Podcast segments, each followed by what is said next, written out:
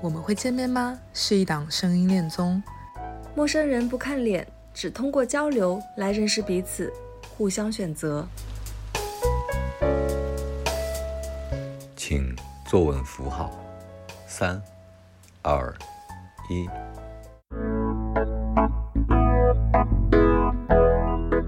大家好，呃，欢迎回到声音恋综，我们会见面吗？这是一期嘉宾的杀青采访。然后这一期杀青的嘉宾是我们的非常特殊的一个女嘉宾，就是候补女嘉宾四号女嘉宾大志。然后她也仅仅在节目中一轮游就结束了自己在这次节目当中的全部旅程，而且以一个对嘉宾的 say no 来结束了自己的全部旅程。对，那这一期就跟大志聊一聊他在整个旅程，就是这一季的节目当中的一些感受。我其实先想问的是。你还记得我最开始找到你的时候，跟你提到《声音恋综》这样的一个事儿，你的第一反应吗？你对这个节目的第一个第一印象？呃，我记得你那天晚上是大概晚上十一点多钟的时候找我的，然后我就快睡了。然后后来你问我说，你问我说你有没有男朋友？我说我没有男朋友。然后，然后你说我最近在做一个恋综，你感兴趣吗？我当时心，我当时心里的第一反应说不感兴趣，no，不要找我。嗯，因为我当时觉得是那个面对面的那种恋综，我觉得哎这太尴尬了。然后后来你是说那个是一个声音恋综，我觉得就还挺有意思的。然后他就觉得哎刚好还挺有时间的，然后然后呢也没有男朋友，就觉得试一试吧，所以就就就来参加了。为什么面对面的你会这么抵触啊？因为我觉得就就很尴尬。然后就是你看现在就是很多那种面对面的那种恋综啊，然后我觉得就是就大家就说实话就就就还挺。挺假的，然后我就觉得说，我可能也不太适合这样的吧。然后我我也不想让太多人知道我是谁，所以我就我就挺抵触的。你觉得太假了，剧本感太重了，表演痕迹太重了。对对，你没觉得吗？不就是这样吗？嗯，也是也是。但是，那你不会担心在哪怕一个声音的节目里边，也被迫的会有一些表演痕迹吗？哎，不会，我太了解你了，你是不会干出这样的事情来的。嗯，对。那。那你觉得你在这一季哪怕只有一轮，你你中间其实你的表演成分大吗？因为其实按理说，只要人进入到某种，因为比如说你怎么着也是知道这个东西会被最后公开发出来的嘛。嗯。其实很多人是会克制不住，会有一些嗯表演成分在里边的。你觉得你呢？我觉得我没有哎，我觉得我还挺真实的，整个就是我基本上是什么样的状态就是什么样的状态了。对，所以最后就跟萨尔说 no。嗯。明白，哎，那我我再往回倒一下，我觉得最开始找你的时候，我也跟你解释候补女嘉宾这个事情吧。嗯，呃，你知道这个你的角色之后，会有一些抗拒或迟疑吗？对于候补女嘉宾这个身份？嗯，哦，没有，我觉得就还挺好玩的，因为就不管说你你是正常的作为前三的女嘉宾参与，还是后边的一个候补女嘉宾参与，其实你参与到的。环节可能就是有可能就比别人少一点点环节嘛。其实，比如说整个过程当中，你其实还是参与满的，只不过是我没有想到我一轮游而已。嗯，你你有听其他嘉宾的约会现场吗？我有断断续续的听，就是嗯，就是可能就是每一个录音或者是每一个 dating 的现场，就是时间太长了，然后然后可能我对大家也不是很熟悉，所以就就可能就断断续续的会。选择一些去听吧，然后像像萨尔跟葡萄糖呀，萨尔跟野味啊，然后差不多都听了，就是我大概知道谁是谁，也大概知道说什么内容，但是没有听得很完整。嗯，那我想问的是，你觉得我为什么找你做候补女嘉宾？呃，嗯，因为我漂亮吗？那声音又看不到。我觉得你，你就是想找那种各式各样的人来参与吧？可能就是我的性格特点跟其他人的性格的特特点也不是特别像，就是可能你想找一些就是那种差异性性格还比较大的，就是我这种性格估计，呃，跟其他三个女嘉宾的性格也不是很像吧？嗯，这是你理性判断出来的，还是你感性感性判断出来的？我理性判断出来的，因为我要立好我的理性人设。哈哈哈！好嘞，嗯，对，那其实就是，比如说你在这一轮的节目当中，其实被对塞尔 say 这个 no，然后被节目组和很多听众，就像你说的理性人设，大家去夸你是人间清醒，你就是你，我想知道你真实生活中也是这样的吗？就是你觉得在节目当中和你真实生活中有什么不一样的地方吗？嗯，还是说完全一样？这就是真实生活中的大致。不太一样吧？对，我觉得大家可能就是高看我了，谢谢大家抬举 我，感谢大家来抬举我。对，就是我肯定有理性的一面嘛，就是因为我是双子座，而且我是那种非常呃典型的双子座。对，就是嗯嗯，很多事情我我就是我不太知道说自己非常喜欢什么东西，但是我比较清楚说自己不喜欢什么东西，然后可能就是 可能就是萨尔的撞撞性格撞上了。嗯，对对，所以我就知道这些东西是我肯定不喜欢，我肯定是没有办法接受的，所以就是会比较果断。嗯。对，这样说的话，你生活里边其实生活工作里边也有很踌躇犹豫的时候的，对吧？也不是，我大部分情况下是很果断的一个人，就是就是嗯能可以果断的下很多的决定。但是比如说遇到一些特别小细节的事情的话，就我肯定也会纠结嘛，就是是个人都会纠结。对，然后呢，就是也也有感性的一面吧，呃，嗯只不过说这个感性的一面可能不太用于工作，或者是呃不太不太用于一些方面吧。但是如果说我要跟一个人进入到一个呃亲密关系当中的时候，然后那个时候可能是情绪上肯定也会有感性的方面的。那你只有一轮游，你什么感觉啊？有没有一些没有尽兴的感觉？呃，嗯，我其实吧，其实当时那个，呃，其实萨尔当时选择我吧，我觉得也算是我的意料之中。然后跟萨尔聊的也挺嗯好的，但是当时嗯我不是从从第一轮开始选择的那个那个可能 dating 的第一人选的对象是那个西远嘛，因为我觉得他可能嗯。性格上可能活泼一些。然后，所以当时会觉得说，哎，是不是跟萨尔聊完之后有有可能有机会说跟西远聊一聊，可能就是嗯。也想看看说，呃，是不是他是一个就是那个性格上还比较阳光的一个男嗯。生，所以可能会嗯。觉得说这点的话，就因为也也对，也因为也没聊到，也有一丝丝遗憾。但是嗯。后来后来不是看那个西远跟跟于雄聊呀，或者是西呃或者是嗯卓越跟于雄聊吧，我就觉得。啊、我好像也进入了一种磕 CP 的阶段里边，开始磕别人了是吧？对，就非常想知道，就非常想知道他们三个人这个关系到底是怎么发展的。嗯，然后最搞笑的是，最搞笑的是我我当时录完我那期 dating 之后，然后我就看底下有人留言跟我说说那个大智等于大智若愚等于愚雄，然后所有人就非常想 磕想磕我跟愚雄的 CP，然后我 听都磕，对对对，然后我 听我听于雄的录音的时候，我就哇天呐，这个女生好甜呀！然后我甚至都很想跟愚雄去 dating。对我这儿也给你稍微解释一句，其实比如说西远其实不是没选你，而是他没有选任何人，就相当于他知道于雄第三轮要去聊别的男生，但是他第三轮的两个选择是于雄、于雄，OK，我觉得还挺好的，嗯就就是嗯，还挺不错的，就是呃，这我两人现在也 match 了嘛，对吧？也对啊，就就很好啊，我觉得还挺、嗯还挺棒的，我觉得他俩还挺适合的，对，就 是磕 CP 也是磕的挺好，我当时就想到底会选西远还是卓越呢？然后后来我想 我想说，嗯，应该会选西远吧。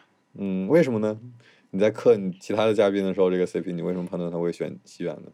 因为我觉得于琼是一个就是就是呃偏就是跟我相比或者跟其他女嘉宾相比的话，可能偏嗯、呃像可能年龄小吧，就是有点挺小女生的那种那种感觉的，就是很甜，然后很可爱。嗯然后呢，呃，我觉得如果我在于雄的那个年龄阶段，或者是那种比较嗯偏感性的那个阶段的时候，我也会愿意选择一个稍微成熟一点，然后呢，就是话多一点，嗯可以引领自己多一点的一个。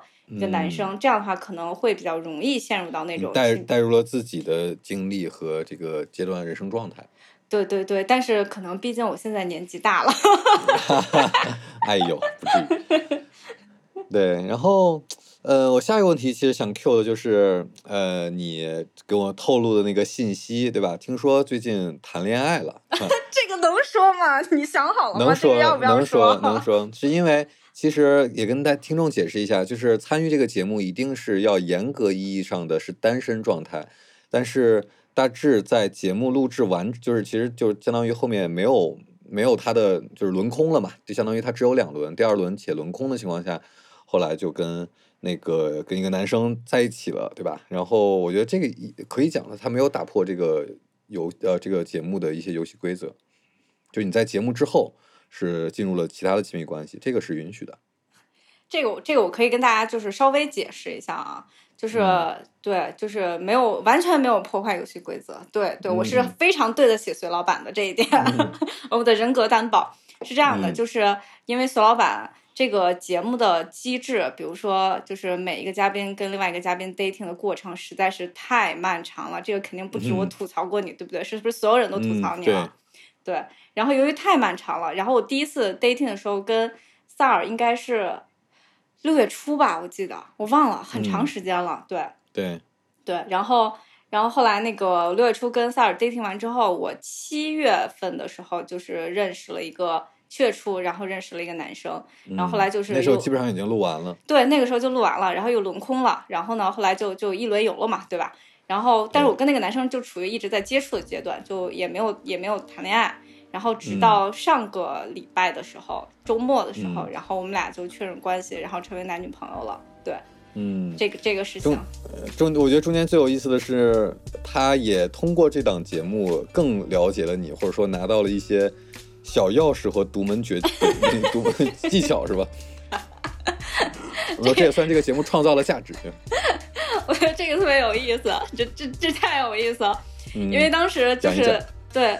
当时就是我跟我跟我男朋友当时在前期接触的过程当中，然后呢，然后我就跟他说了，说我我有参加那个隋老板的一档声音恋综，然后因为还没有成成为男女朋友嘛，然后所以他也不方便说什么，然后他自己就悄悄的去去去听这档，就关注了，然后就去听，然后我甚至都没有告诉他说这个声音恋综的名字叫什么，他说，然后我说在小宇宙上播，他从小宇宙上一搜声音恋综，然后出来的第一个就是。就是对，就是就是只有这一档好吗？全网只有这一档。对，然后就 然后就是你们的节目，他特别牛逼的一点就是他把所有嘉宾的所有的 dating 全部都是一秒不差的听完了。对，就是你们的。听其他人干嘛？我也不知道他为什么要听其他人，就奇奇怪怪的。然后，嗯，然后然后听到我的这期的时候，听到我的这期的时候。然后呢，就是一边给我发信息说：“我靠，怎么办？我对萨尔已经出现了敌意了。”我说：“不行，不行，不行，怎么回事啊？这个男生。”然后，然后他问我说：“说我是不是不应该出现这个敌意？”我说：“是的，你不应该出现这个敌意。”然后他就全听完了。听完之后，后来他是那时候已经哎，我打断一下，他是那时候已经很明确的在追你，但是还没有追到，对吧？你还没有松，就是答应，对吧？对，你还在考察期。对对对，我还在考察期，而且当时我非常理智的。这是一个很好的策略。听众当中如果有男生的话，你要 我觉得拆解一下啊，就是你在追一个女生的时候，不要天天说啊，你要不要跟我做我女朋友？我觉得做我女朋友我好喜欢你，不要天天说这个，你要换着法儿的去向她表达你很重视她，你很喜欢她，对吧？就让你男朋友做了一个非常好的。示范，嗯，对，然后就就就很神奇。然后后来，但因为当时其实聊的东西就每天在聊，但是聊的东西吧，可能就是没有那么深度。然后呢，我也没有去跟他说我的性格呀，或者是一些一些什么方面的一些想法。然后后来，然后后来，因为我跟塞尔当时是聊了一个多小时嘛，其实比如说像我的一些性格特点呀，或者是我喜欢什么不喜欢什么呀，其实已经阐述的很明白了。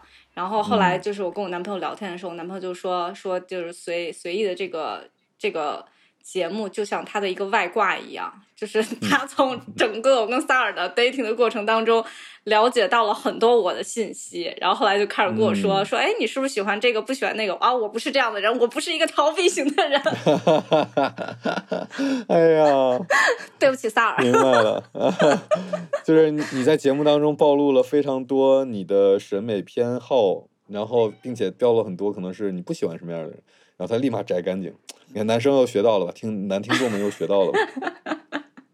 对对对，就是就是，就我觉得整个事情还挺有意思的，因为我从来没有想到说说参加一档节目就是会有这样的奇效，然后后来后来就是换了一个方式找到男朋友，对，就就就很神奇。然后呢，后来那个后来那个我男朋友就无数次的提到 随意这个节目是吗？啊。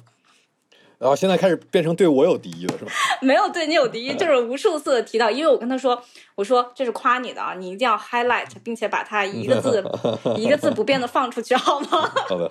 好的。然后对，然后他我就跟他说，我说呃，随意是一个就非常有才华的人，然后是会每天去想出一些比较好玩的点子，然后做这个事情，我觉得是一个非常有意思的事情。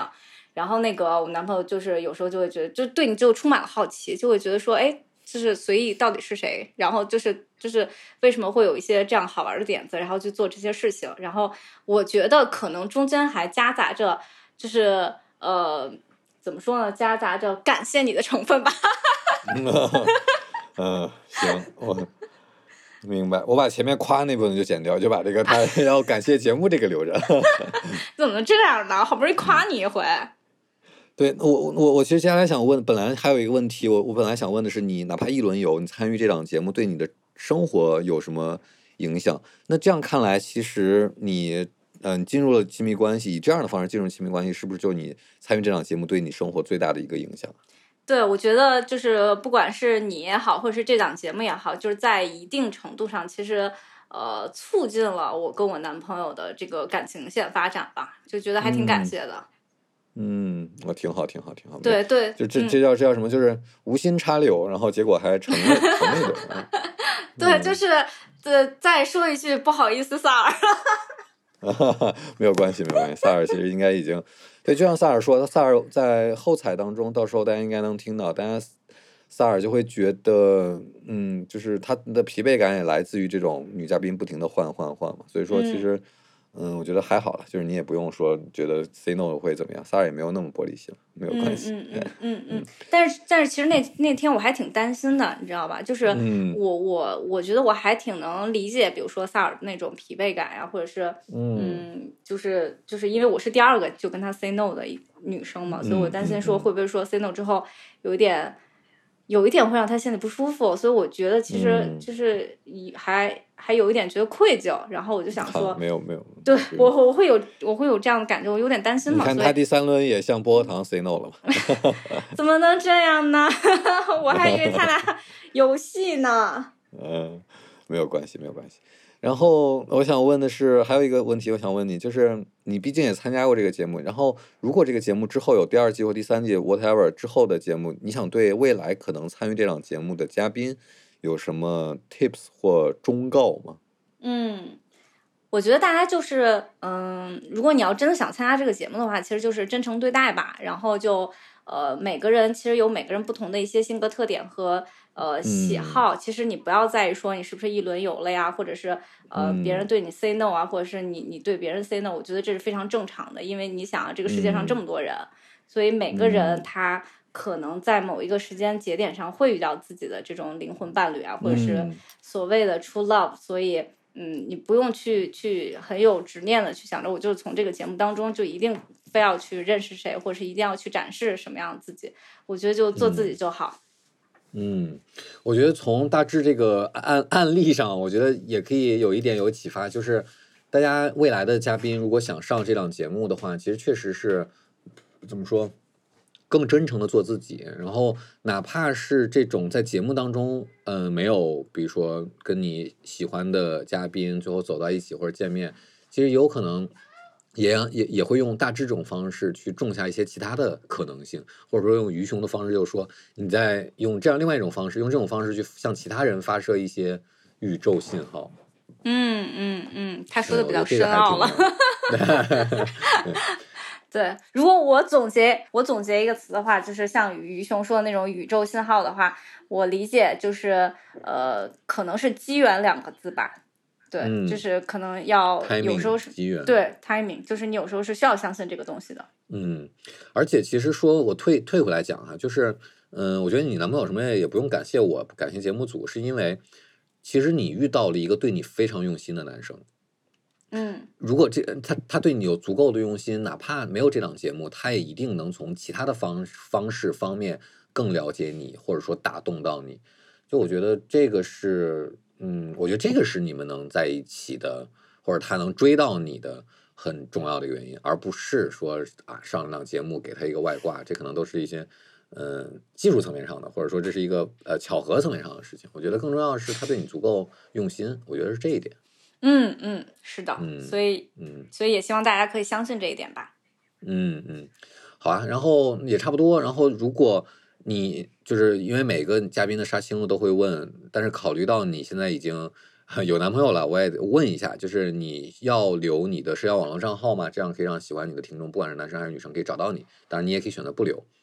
啊，主要是主要是我除了微信，我没有任何社交网络的账号。嗯，那你要不要现去开一个什么小红书或者即刻什么的？嗯，我思考一下，就是我可以留在哪儿呢？因为我可能今天晚上开，或是明天开。啊，没事，到时候我们可以就比如说，不管是你开一个小小红书，或者说即刻，这样的话，到时候我留在 show notes 里就好了。好的，好的，因为我看有很多很多人其实也非常鼓励我嘛，然后呢，也也给了我很多支持，说说想跟。想跟大志聊一聊呀什么的，我也我也非常愿意说跟大家去聊天。然后大家有什么呃想过聊的话，就是随时可以来找我。然后，但是我我真的是没有什么社交网络。没事，你去开一个，到时候我临时开一个，开一个。嗯，好嘞。好的，行啊。那好，那这个杀青采访就到这儿了。然后这期节目你的所有的动作到今天才算是正式的结束啊，杀青愉快。嗯，我听到小猫叫了。啊，对对，常驻嘉宾他是。好的，好的，没问题。好那那就这样，嗯。好嘞，拜拜。拜拜。